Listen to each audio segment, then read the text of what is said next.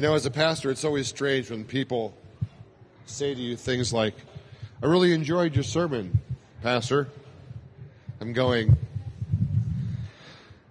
it was about sin and judgment. How could you enjoy it? It's about getting your act together. How, how could you like that? Is there something wrong with you? Do you understand how difficult it is to follow Jesus?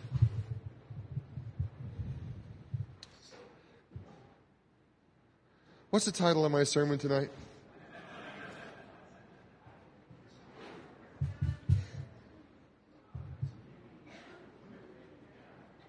Now, is there a title? What's the, is the title up there? Did you? The title was something reading your own fine print. I think that was it, right? Yeah. Okay.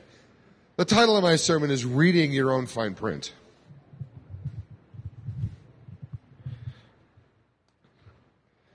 Unlike the people that I'm going to talk to you about at the moment.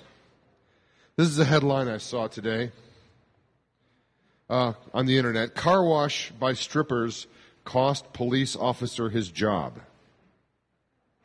September 23rd, 2010. A South Carolina police officer has lost his job after pictures of bikini clad strippers washing his police cruiser showed up on Facebook. Moncks Corner oh, Police Chief Chad Caldwell would not identify the officer.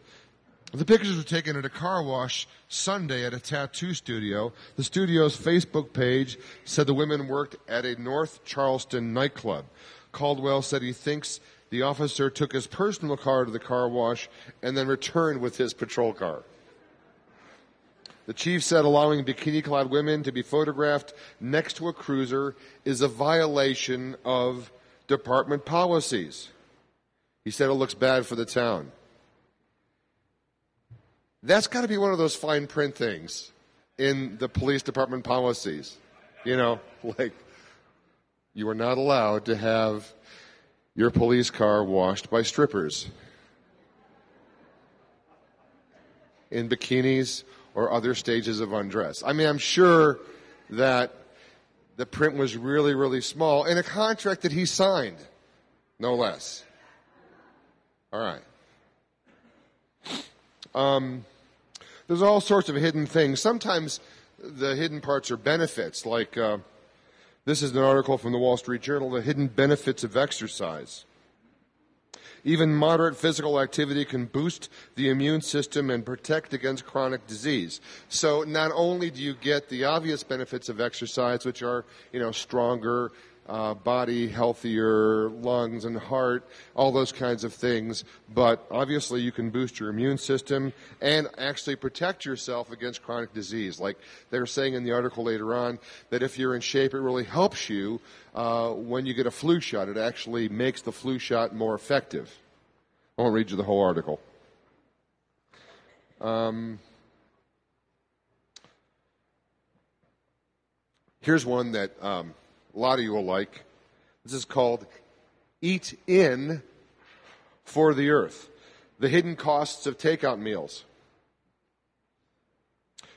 And it goes uh, like this two large grease stained paper bags, one small foil lined bag, two paper wrappers, four plastic sauce cups with lids, three cups, one plastic, two wax lined paper a handful of crumpled paper napkins, and a receipt. That's what was left after two cheeseburgers. I'm sure you've had this experience too of surveying the carnage after a takeout restaurant meal. Eating out is quick, delicious, and expensive both in money and in the impact on the world around us. All the paper and plastic came from the earth after all, and it's probably going to sit in landfills for decades before returning to the soil. So this uh, lady goes on in her article talking about the hidden costs of eating out, which have a negative impact on, on our environment. I guess he was talking about the uh, disposable chopsticks you get with a takeout Asian meal, uh, come from, you know, uh, the hardwoods of uh, aspen forests. They're not like disposable bamboo kind of forest kind of things. So that goes on, and I'm thinking, well, you know, when I go out to eat or get takeout, I don't usually consider those hidden costs. I don't know if you do. Um, here's one that I'm sure our brother in the faith never considered. September 17, 2010, the Associated Press, Gainesville, Florida. The city puts the cost of Quran burning security at $200,000 and sends bill to the church. Authorities say security for last week's canceled Quran burning at the Central Florida church cost around $200,000. City officials say they expect the church to pay. Police Major Rick Hanna said more than 200 officers were on duty last weekend patrolling the church, the University of Florida football game, and other quote unquote soft targets like the mall. Another 160 sheriff's deputies were also working because of the planned protest at the Dove World Outreach Center. Gainesville City Manager Russ Blackburn said he doesn't know if the city has legal authority to compel the church to pay. Pastor Terry Jones canceled the event after international pressure.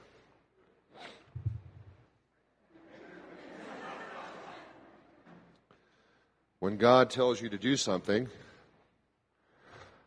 like burn the Quran, or if you think you hear God tell you to do something like burn the Quran, maybe you should also read your own fine print. Like it may cost the church $200,000 to pay the city back. The last I heard, the church is supposed to be a blessing to the community and to the world. Now we're costing them money. Anyway, I, I, I want to talk about this concept of, uh, of hidden costs, of fine print in a life uh, that we have with Jesus. I think very often we as Christians go through our Christian life especially reading the Bible, we read like the big, giant, bold print, you know, like Jesus heals blind Bartimaeus. You know, like that's the big, bold print they put as the chapter heading in the uh, New Living Translation. But there's fine print that maybe we need to consider. So, uh, if you got a Bible, open up to Mark chapter 10. We're going to finish off Mark chapter 10. And yes, Jesus does heal blind Bartimaeus. This is the last recorded miracle that Jesus does of healing in the Gospel of Mark before he goes to the cross. Other Gospels record other ones, but this is the last one. From now on, Mark's going to concentrate on the road to the cross. Jesus being arrested and tortured and then crucified. So, if you have a Bible and you've opened to Mark chapter 10, go to verse 46. They reached, then they reached Jericho. And as Jesus and his disciples left town, a large crowd followed him. Now, I'm going to stop here because sometimes it's good to read between the lines when it comes to the Bible. I mean, think about what you've read, meditate on the sentence. This is one sentence. They reached Jericho, and as Jesus and his disciples left town, a large crowd followed him. Now, why do you think a large crowd would follow Jesus out of Jericho? Well, my guess is because Jesus did some pretty amazing things inside Jericho but we're not told what they are. Mark never tells us. He just says he went there, they left, big crowd following Jesus out of Jericho. I'm going, oh man, who knows what he did? Healings, demon exorcisms, miracles. Who knows what he did? We don't know. The Apostle John says that if you wrote down everything that Jesus did, it probably would take up more room than all the known libraries in all the world could hold. Now, granted, there weren't as many libraries back then as there are now. And Jesus, in his 30 some years on the planet, had a finite number of hours just like we do. But let's just notice that Jesus did a lot more than is recorded in the Gospels. The Gospels are written for a particular audience to show Jesus that he was the, the Savior of the world. And they're not, they're, they're, they're doing editing along the way. They're cutting things out. And this is one of the things that cut out. Everything he did in Jericho, we don't know. Just wanted to bring that up. But on the way out of Jericho, we're going to know what happened because this is important. A blind beggar named Bartimaeus. That means son of Timaeus. Was sitting beside the road. When Bartimaeus heard that Jesus of Nazareth was nearby, he began to shout, Jesus, son of David, have mercy on me. This is like the son of story, right? The son of Timaeus meets the son of David. It's like a sequel. First, there was the Blob movie for all of you sci fi fans who like cheesy old 1970s sci fi flicks. There was the Blob. And then there was the son of the Blob, the sequel. I wonder what's going on here? First there was King David, right? And now we have son of King David. It's like the return of the king, right? That's a sequel too, right? From the Lord of the Rings trilogy. So the son of Timaeus meets the son of David. I just think it's interesting. It really doesn't mean much. Except all of us, you know, are the son or daughter of somebody, right? I wonder who Bartimaeus' father was. Who was this Timaeus character? Why is he worth mentioning? We don't know. You know, have fun daydreaming about who Timaeus was to be mentioned. But Let's go on. Bartimaeus was a beggar. Back then, that was all he probably could have done.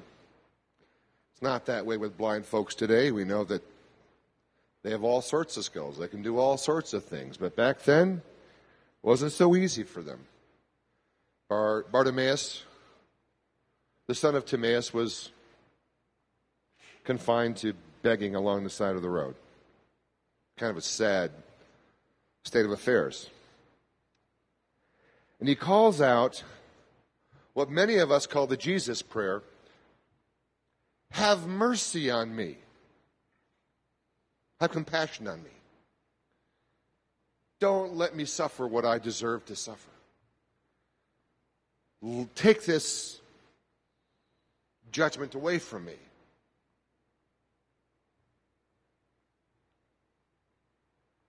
You guys ever prayed that prayer? Because I have over and over and over again. When I was a new Christian, I thought this is a stupid prayer. I thought, mercy, we have grace. Who needs mercy? We have grace. We have, we've been given unmerited favor. We've been given blessings and benefits that we don't even deserve. Who needs mercy? I have been washed in the blood of the Lamb. I am forgiven of all my sins because of what Jesus did. Who needs mercy? Just live a little longer, Mike. I have messed up more as a Christian than I ever did before I was a Christian because I became a Christian at 19, 18 years old, right? I mean, how much damage can you do, really, before you're 18? You can barely drive. But in the years since, I mean, I, I just have seen myself in need of God's mercy, which is, you know, don't make me pay for the stupid crap that I've done. Have mercy on me, God. Have mercy on me over and over again. And then the crowd says, pick it up at verse 48, be quiet. Many of the people yelled at him, but he only shouted louder Son of David, have mercy on me. When Jesus heard him, he stopped and said, Tell him to come here. So they called the blind man. Cheer up, they said. Come on, he's calling you. So the son of Timaeus threw aside his coat, jumped up, and came to Jesus, the son of David. He's a persistent little guy, this Bartimaeus character. I kind of like him. And again, Jesus' followers are a bigger hindrance than a help. Just like today, we can be sometimes.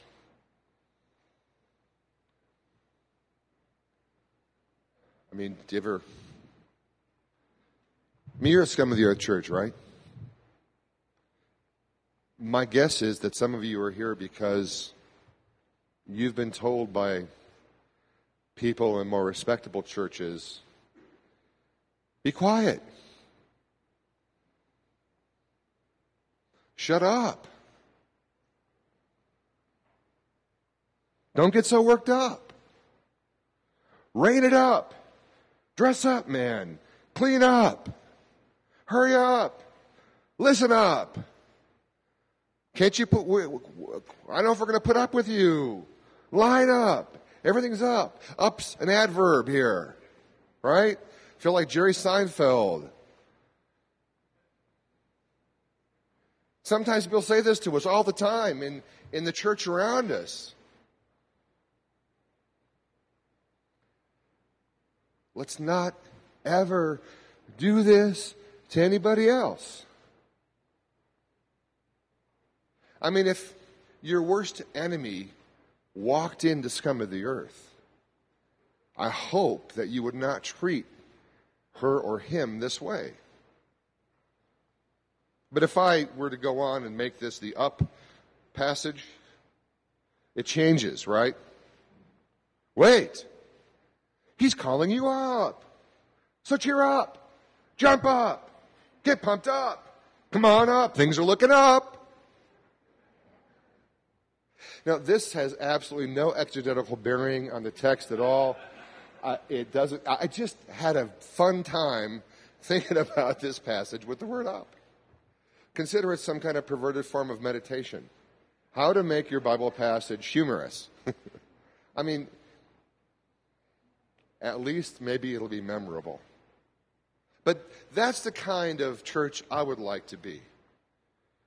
He's calling you up. Cheer up. Jump up. Get pumped up. Come on up. Things are looking up for you.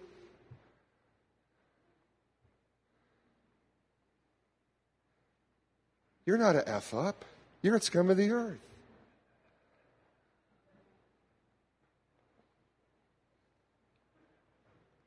So Bartimaeus throws aside his cloak, right? Now, maybe he threw it aside so that he would be unencumbered running to Jesus. I mean, it's tough enough I think, if you're blind, to break into a run when Jesus calls you. Probably tougher if you've got this cloak around you. But maybe, um, maybe the cloak was used because it's kind of warm there. I don't know how much of a cloak you need, except maybe if you're, if you're, you're begging, you, you, you spread it out on the ground in front of you so people can throw their change into it, right? And it says that um, he threw aside his cloak and uh, well, jumped up to Jesus. Okay, does anybody sense anything symbolic going on here? because I do. That sometimes when Jesus calls us up, and we got to leave some things aside. Maybe it might be money. It certainly was for the rich young ruler that we talked about just a little bit ago, right? But other things that may hinder us from walking up to him, we need to like throw aside. Whatever those things might be that might trip us up. Verse 51. What do you want me to do for you? Jesus asked. Now, this is an odd question. Is it not obvious to Jesus that the man is blind? Undoubtedly, somebody had to lead him to Jesus, unless Jesus kept calling out and Bartimaeus just followed the sound. Jesus had been very, very perceptive in almost every encounter we've seen with him in the Gospel of Mark. And now all of a sudden, he's asking this dude, What do you want me to do for you? Now, why do you think Jesus would have asked such an obvious question? What do you think?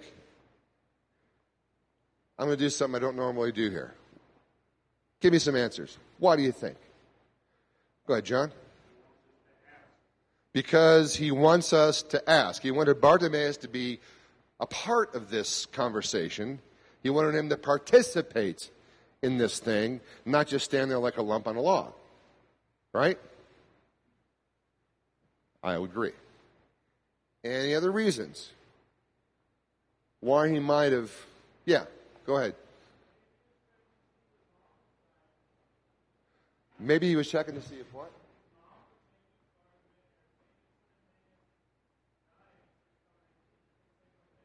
All right.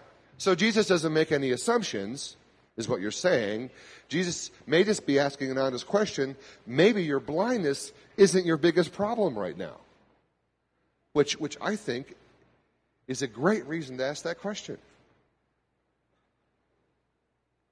I don't know if you guys, where's David Glasspool? Where are you? Where are you? Great. Can I talk, tell people what you've told me in the past?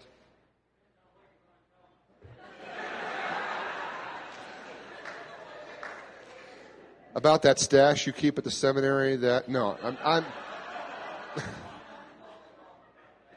no, no, about how people assume when you go back for prayer, that's what you want prayer for? Okay. So, so David obviously is a blind brother. And it annoys him. I know this from talking to him on a few occasions. It annoys him when he goes back for prayer and people automatically assume that's what he wants to get prayed for. Just saying. It may be a good idea to ask. Any other ideas why Jesus might ask this question? Yeah, go ahead.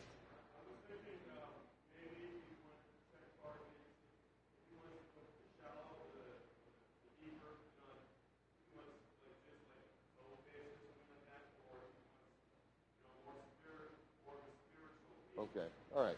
So so check in to see whether or not Bartimaeus may have a more spiritual need that would supersede the physical need. Yeah, I would agree. I would agree. I think also. Oh, you got you got Jeremy. Go ahead.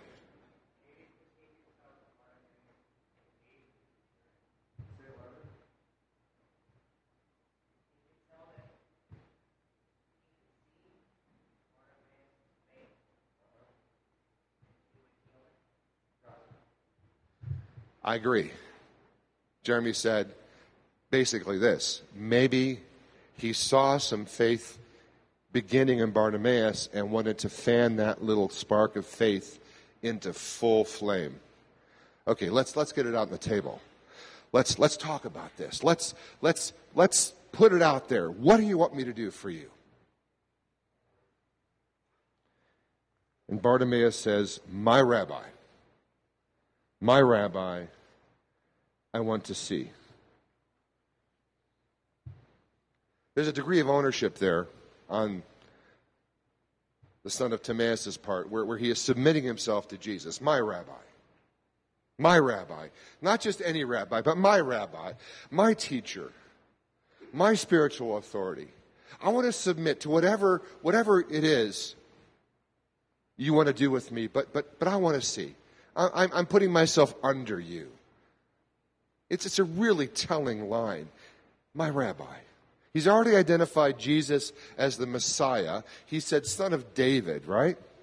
Son of David means basically the one who's to come, the foretold king, the one who's going to put everything to rights, the one that Isaiah talked about. And then he says, My rabbi. There's a, there's a lordship issue here. It's like, it's not just he's any old good teacher, he's my good teacher. I want to see.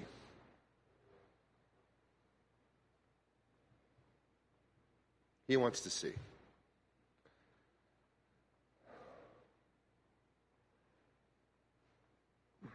I don't think we'll know until we get to heaven whether or not the son of Timaeus was speaking just physically or whether he was speaking spiritually as well. I want to see. I know that back in New Testament times, they wouldn't have made that distinction between physical healing and spiritual healing like we do now. Be more of a holistic kind of approach to Jesus doing something in one's life.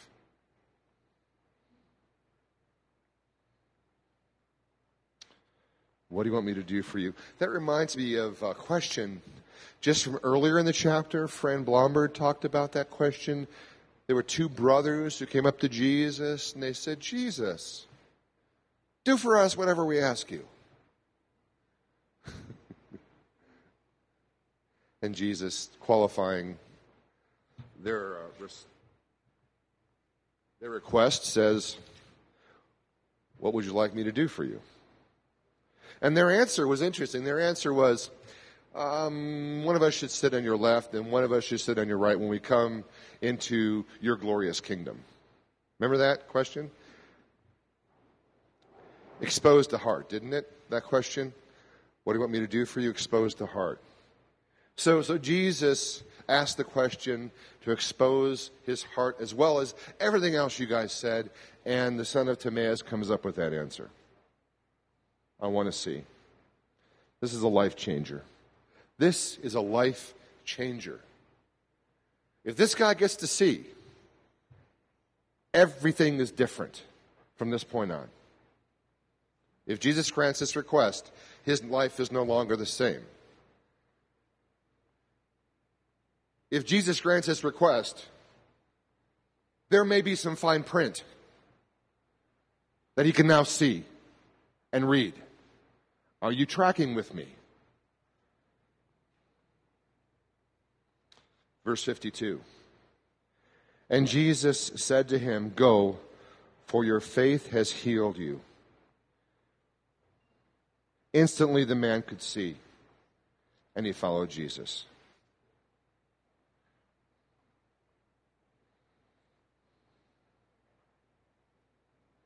Down the road.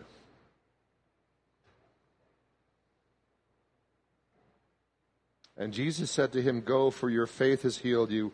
Instantly the man could see, and he followed Jesus down the road. So the son of Timaeus had some faith, it looks like, right?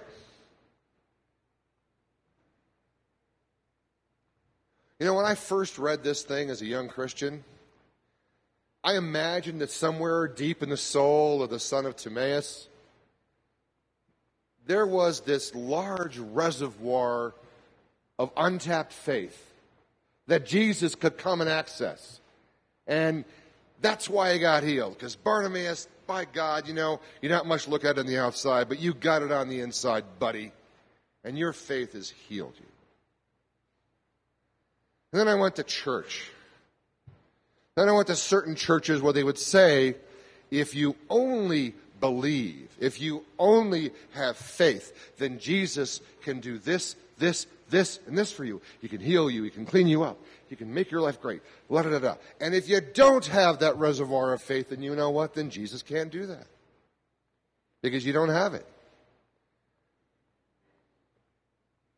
And so I'm wondering, okay, what do I got to do to fill up this reservoir of faith? I want to have the biggest lake of faith inside my soul that I possibly can. And you know, you got to watch out because, you know, things will drain your lake if you sin, if you think bad thoughts, If you show up in the wrong places around town, then maybe like your faith is draining out, leaving puddles everywhere in this club and that club and in that relationship and this relationship. And then you finally get to the meeting and you're looking for God to heal you, but you know, Jesus looks at the reservoir of your faith and sorry, not big enough. Of course, if you want, you can spread the guilt around, you know. Because maybe it's the people who are praying for you who don't have the reservoir of faith. Maybe, maybe it's their fault because they're not faithful enough. So you'd be healed if only the people praying for you weren't so sucky at the spiritual life.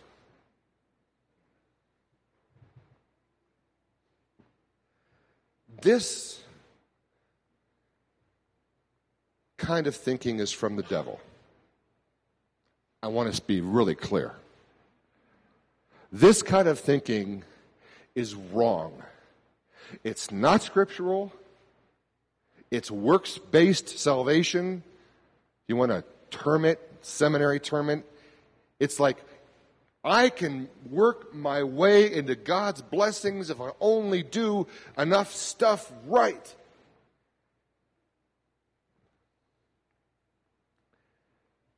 The son of Timaeus had faith in a person. His faith was not this big reservoir of, you know, something in his oh, ectoplasm. It wasn't this big reservoir of ectoplasm in his soul.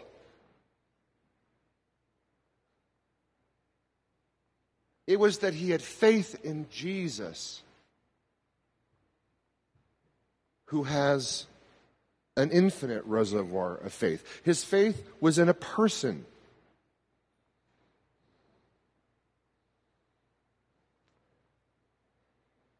He had faith that Jesus could change his life, all of it. That, my friends, is proper theology. It's grace. It's mercy from God. It's a gift. You can't earn it. There's nothing you could do to try and make yourself worthy of it.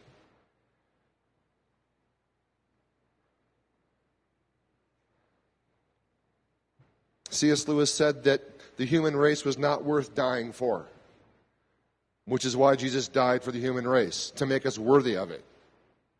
Understand? So his faith in Jesus, his faith in the Son of David is what healed him. And so he would follow. He would follow Jesus. He would walk. He would see. He would not beg. He would work. He would learn. He would laugh. He would cry. And this is interesting. Where is Jesus going from here? Jesus says, Come follow me, right? Where's he going? the cross.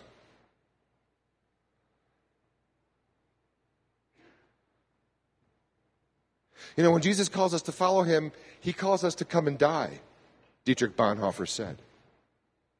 It's, it's not like we're going to get to go on this joyride. Now that'll be good, some good times here and there, but you know what? Ultimately, it's about following Jesus and imitating him as he sacrifices his life for others. And Bartimaeus gets to follow Jesus. Where? To Jerusalem. What's going to happen in Jerusalem? Arrest, torture, crucifixion.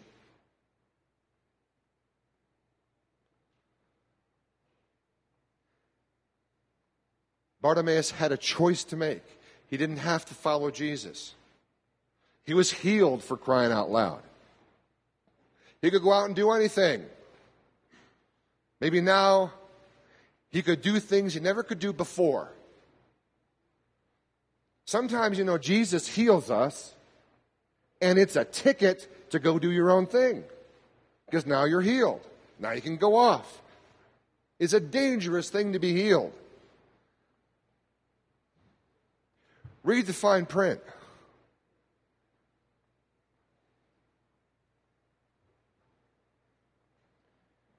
Interesting thing is, is in the chapters coming up, we're going to see who's really blind. The son of Timaeus is not blind spiritually.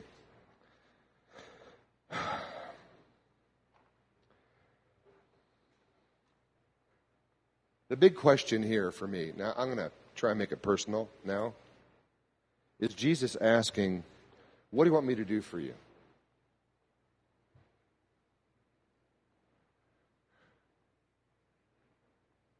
That's the main question. What's the fine print? Do you want to give up begging? You want to stop begging? Want to work for a living instead of begging? Do you want to stop being a victim? You want to stop enjoying the benefits of victimhood? You want to take responsibility for your life? Do you want your life to change? Really? Really? Do you want your life to change? Because if you come to Jesus and you ask Him to heal you, your life's going to change. But what's the fine print? Of the very thing that you yourself are asking. N.T. Wright said this We all have something, not necessarily a physical ailment, that we know is getting in the way of our being the people that God wants us to be and made us to be. I'm going to repeat that. We all have something, not necessarily a physical ailment, that we know is getting in the way of our being the people that God wants us to be and made us to be. When Jesus calls you up, Will you get up? Will you throw everything aside and come on up to Him? Will you? And when He asks you what you want, will you go for it? Or will you look back at the small and selfish comforts of victimhood? And once you get what you want, Will you follow Jesus? Or go off and do your own thing? Will you follow him wherever he leads you? Even if it means giving up your own life for the kingdom of God. You see what I'm talking about with the fine print? The hidden costs, the hidden benefits.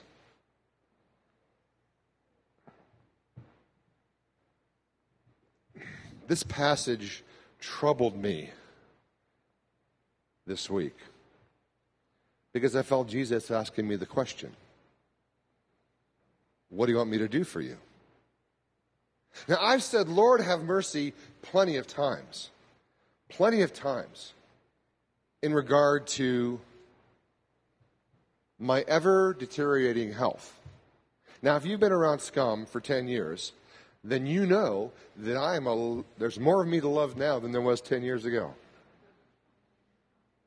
Which means it's a bigger strain on my heart, a bigger strain on my joints, and everything else.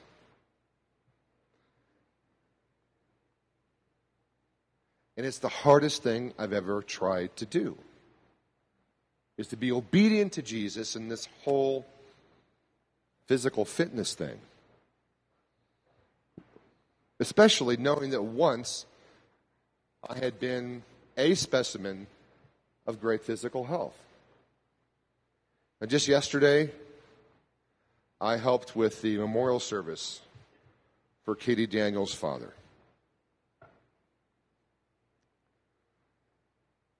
Here are the frightening things that I learned. Katie's father was born the same year that I was. We grew up in the same town. We attended the same University of Toledo. We graduated the same year.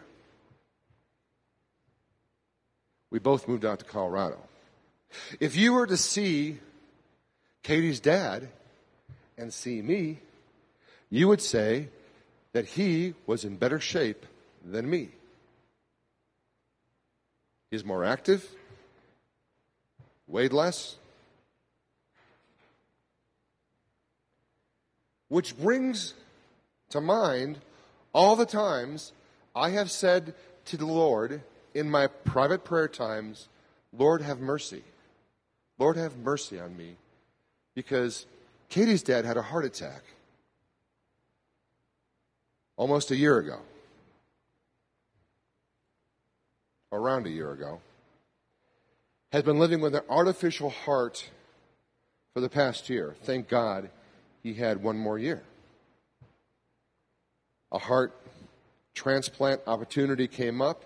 He went in, got the new heart. Things were looking great. And then they took a change for the worse. And he died shortly thereafter.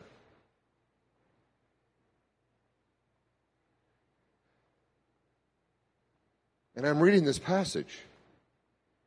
And I realize that I'm just like the son of Timaeus. And I'm saying, Lord, have mercy on me. And then Jesus is asking me through the passage. I mean, God speaks to us through the scriptures, people. I wasn't looking for a word from God. I was just trying to do a sermon.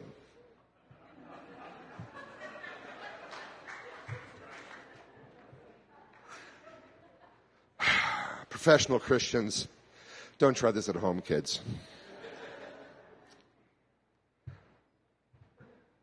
But as you delve into the scriptures and you place yourself in the passage, you hear God talking to yourself, and He says, Mike, what do you want me to do for you? And even though I don't want to say it out loud, I hear inside, I hear myself say, Lord, I want to get in great physical shape.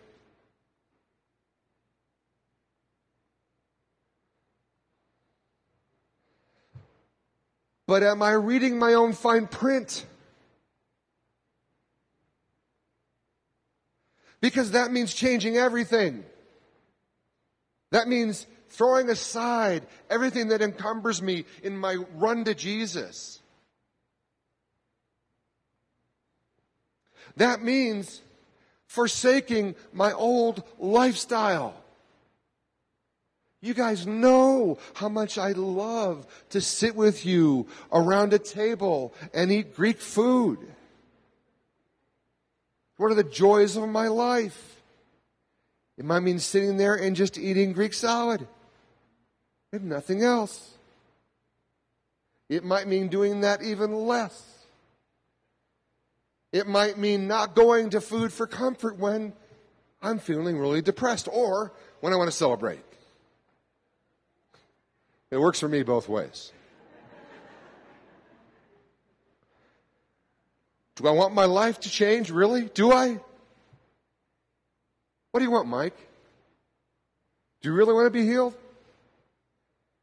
And then, let's say Jesus and I reach an agreement and I say, Lord, I want to get in great shape. And He gives me all the power that I need to get in shape.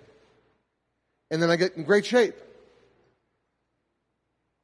How do I feel when I look in the mirror? Am I prideful?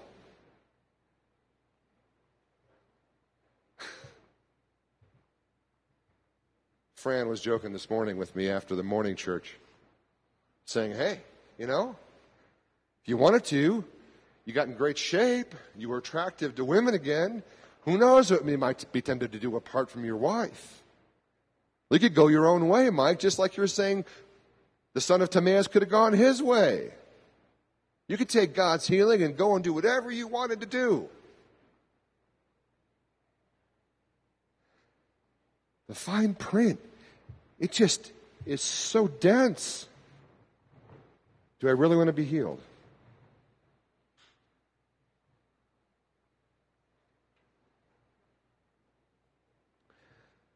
I think my weight issue is a stupid example. I honestly do. I, I'm ashamed that this is where I'm at. Because there could be so many more important areas, perhaps, but it doesn't matter. I'm being truthful with you. I'm being honest. How the Word of God affects me, how Jesus speaks to me through the Scripture. My question is, how is the Scripture here today speaking to you? When Jesus comes to you and say, what would you like me to do for you? Are you considering the fine print of what it is that's in your mind that you want to ask Him to do for you?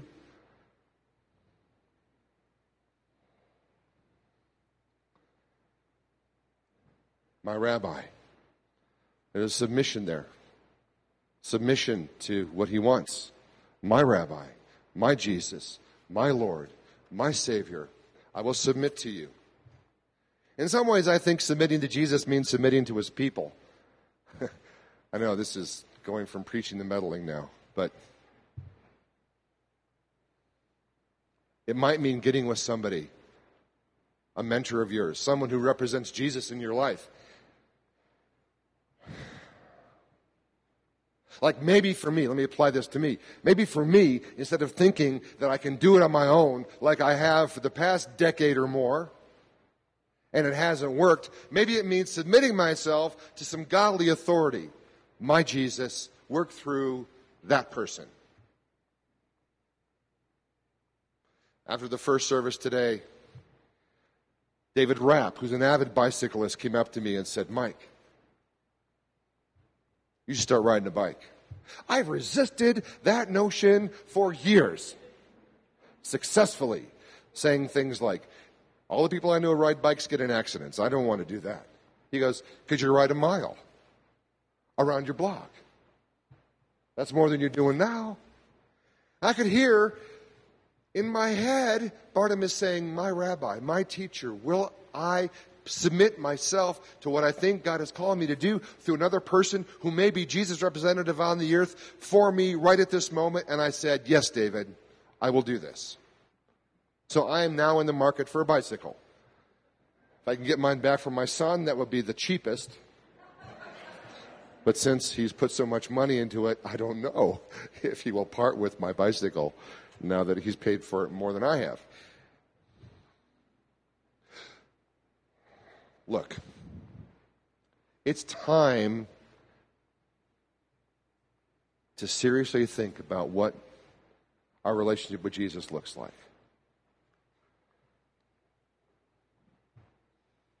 Read the fine print. Read the fine print of your own life before you tell Jesus what it is you want.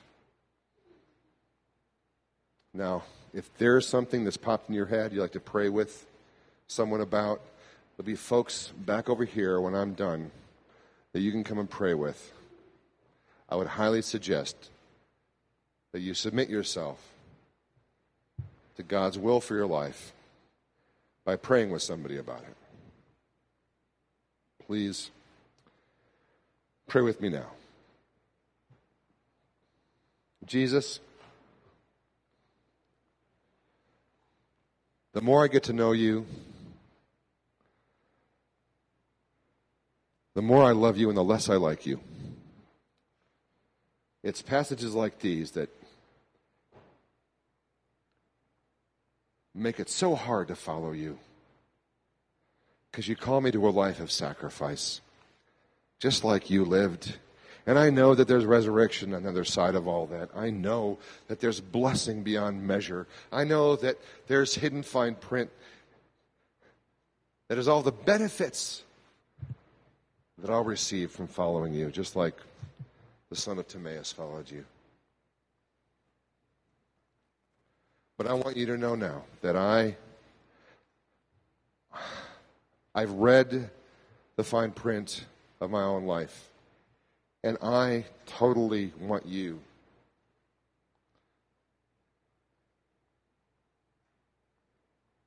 to put me in the greatest physical shape that you want me to be in. Not so much for me, Lord, because if I died soon, it'd be a blessing. I could be with you in heaven, and it'd be awesome but for Mary and for my children and for the church here. Lord, I pray that um, you would give me what I'm asking and help me to fulfill all the fine print of the contract that I sign with you tonight. Help us all to fulfill the fine print of the contracts we all will sign with you tonight.